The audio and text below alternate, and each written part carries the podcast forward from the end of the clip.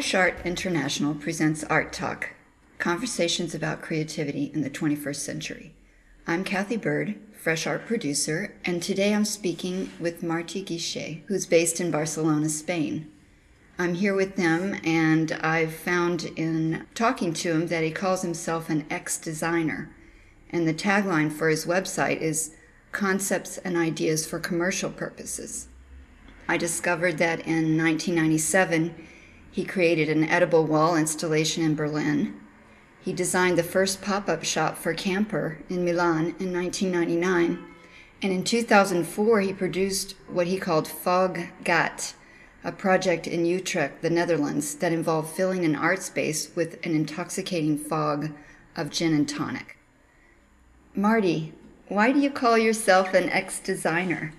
Well, I started to think about renaming myself because it was a time where for art people I was doing design and for design people I was doing art. So I thought, okay, I am not an artist, clear, but I am also not really working or thinking like a designer. So I was searching for a kind of definition, and I thought that ex designer was the the more precise way to redefine the way I was working. And uh, I started this ex designer that in the web sometimes it's like a movement. And in my opinion, it's like the idea of uh, working as a designer in a very bright perspective and in a position like a more from outside the borders of the discipline. I see. So when you give your work the tagline, concepts and ideas for commercial purposes, is that because you are embracing the idea that artists need to make money too, or that there's no harm in a profit from creative practice? No, because actually I don't feel like an artist. I, I am really a designer as mm-hmm. a background, and my practice is as a designer. The only thing that I I am trying to do a, a, high level on my practice, and that way it goes sometimes in the context of art, because art speaks also for quality. A lot of um, the ideas that or the concepts are first in galleries, so art, art uh, contexts. But for me, they they are always for commercial purposes to to make a kind of profit in some sense. So designers have never hesitated to make money. It's artists that don't want to talk about selling their of, work. Yeah, yeah of course. Right? The artists they are they are doing a, a lot of money and um, probably much more than designers. But you think? How did you get involved with Camper in the first place, and how did your relationship become a commitment like it is now? I don't know. I was involved with Camper through Fernando Amat from Vinçon. I met the owner of the company and it was just a time where they planned an expansion internationally, so it, it was a great opportunity for me to do very good uh, innovative concepts for shops and uh, all over the world. So it was like uh, doing the first shop in New York in 2000, shops in, in Milano, in Germany, in Tokyo, in all over. It, it was a a great period. Then, around mid uh, 2000s, I was starting in 98, so mm-hmm. around mid 2000, the company became a multinational, so it really was big, and then it changed. Also, the it, a generation change, and still I am working with it, but it the, the way they organize it, it's much more like a multinational, so it's much more difficult to create very radical, innovative projects. So I am doing less projects and a lot of things that are repetition from the concepts from 10 years ago. I see. Was it your idea, this uh, phrase that they were using, don't buy it unless if you don't need it? It's counter to the sales idea to tell people in the store not to buy anything if they don't well it, it was a kind of uh, taboo in the world of uh, consumerism to say don't consume but maybe now less but at that time i was like traveling a lot and well uh, still i am doing but with this idea that if you don't possess things, you are more light and you can travel more and you are you can change more. So it was into this concept of also Hi-Bye, do not possess objects because they are doing they are they are making you too uh, too heavy to move. They're limiting you. Yes. You have been interested forever, it seems to me, when I look at your body of work in food and food designing. Where does that come from, that interest in food? I really was interested in food because I, uh, as a product designer, I was always fascinated with mass production. And at mid 90s, I realized that the more mass produced and mass consumed thing is food, but nobody is looking at food as an object.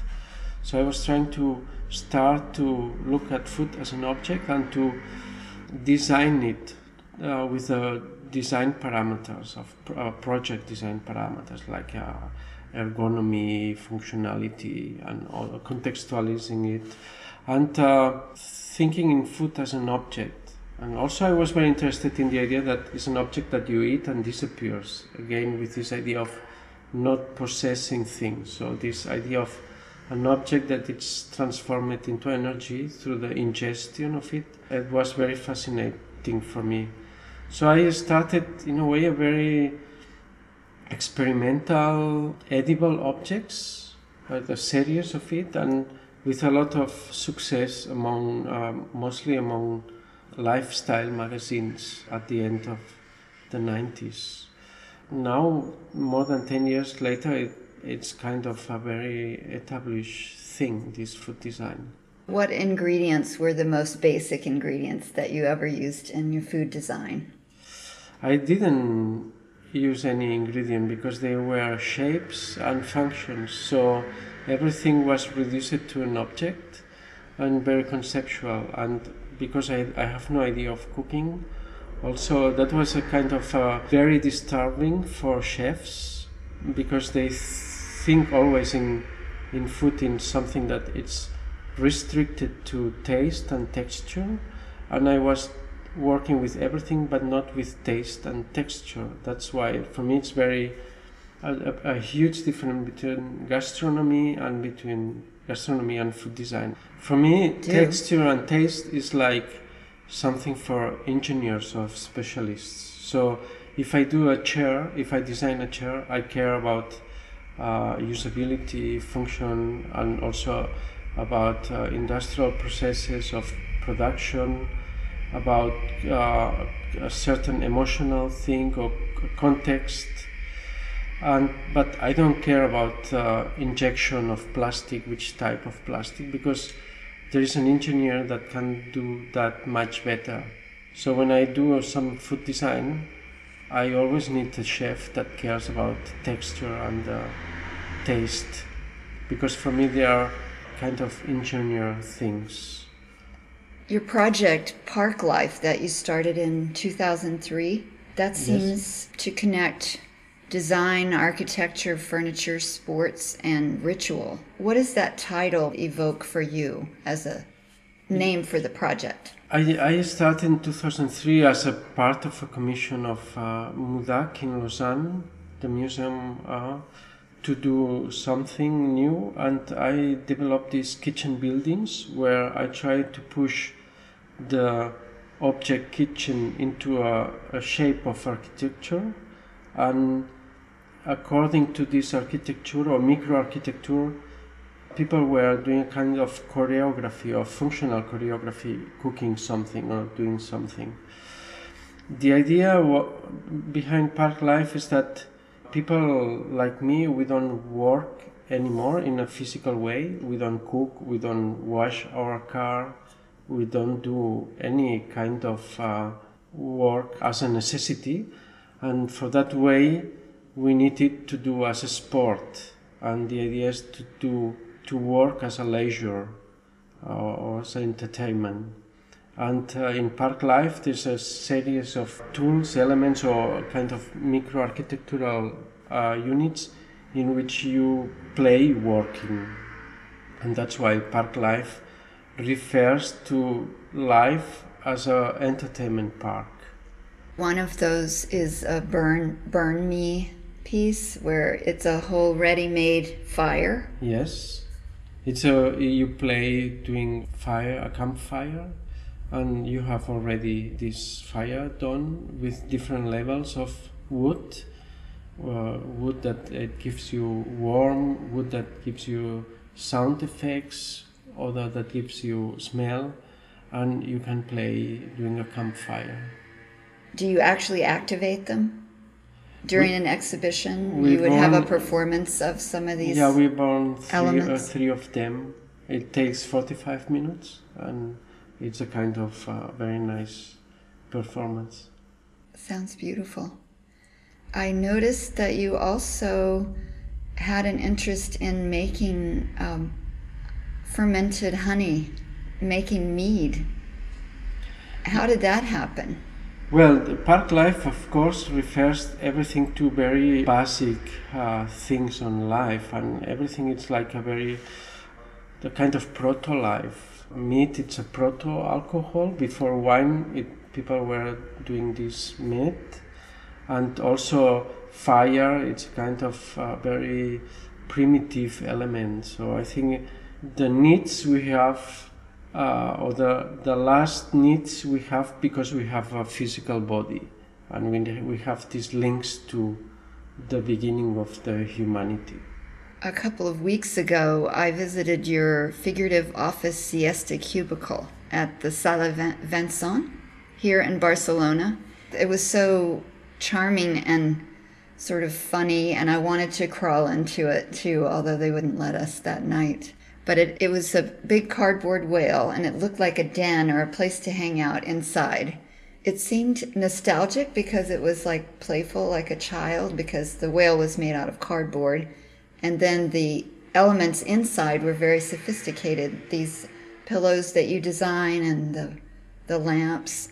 So, where did that idea come from? The whale is a product that I am doing for uh, an Italian company, Magis, which are five animals that are done mostly in real size and it's done for children to play and to mm-hmm. paint. They are the whale, the camel, the bear, the giraffe, and the elephant. And I had one of them here in the studio because we are checking the last details. Fernando Amat called me and asked me if I could, uh, I would like to do an exhibit in La Sala Vinçon. In the studio, we were saying, ah, the whale would be very nice for doing a siesta, kind of nap. So we thought I could maybe organize with the things that we have here some installation around this idea of taking a siesta. And so uh, I was painting it in order not to be so close to the Magis product. And uh, it came very figurative, so that's why the name is also figurative. Inside that, I used um, charcha, which is these um, pillows from Danese that they are in production, and also the two lamps of Danese, Flama and Cow, and the mixing mediage tool. So they are a kind of combination of furniture. I like very much this. It seems like the whale eat the furniture and it's digesting. So in a way, it's a kind of uh, turnaround of my food and furniture and all these things. As a designer, what do you what is your sort of driving force creative as a creative person? What what is the most significant thing to you about your practice as a designer? As a designer, I learned to work in a context of the project of design. So I feel that um, with a kind of anal- analyze of the the everyday life, I can feel a lot of things that they, they don't work. They don't fit my my way of life. And then with my process, I can I have the possibility to change it. And that's the thing that I am trying to do.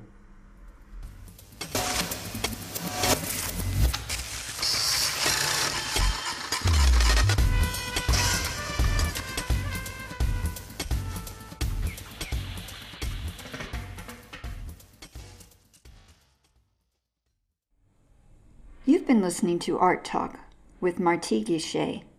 Read more about Marti and hear other podcasts in this series at freshartinternational.com.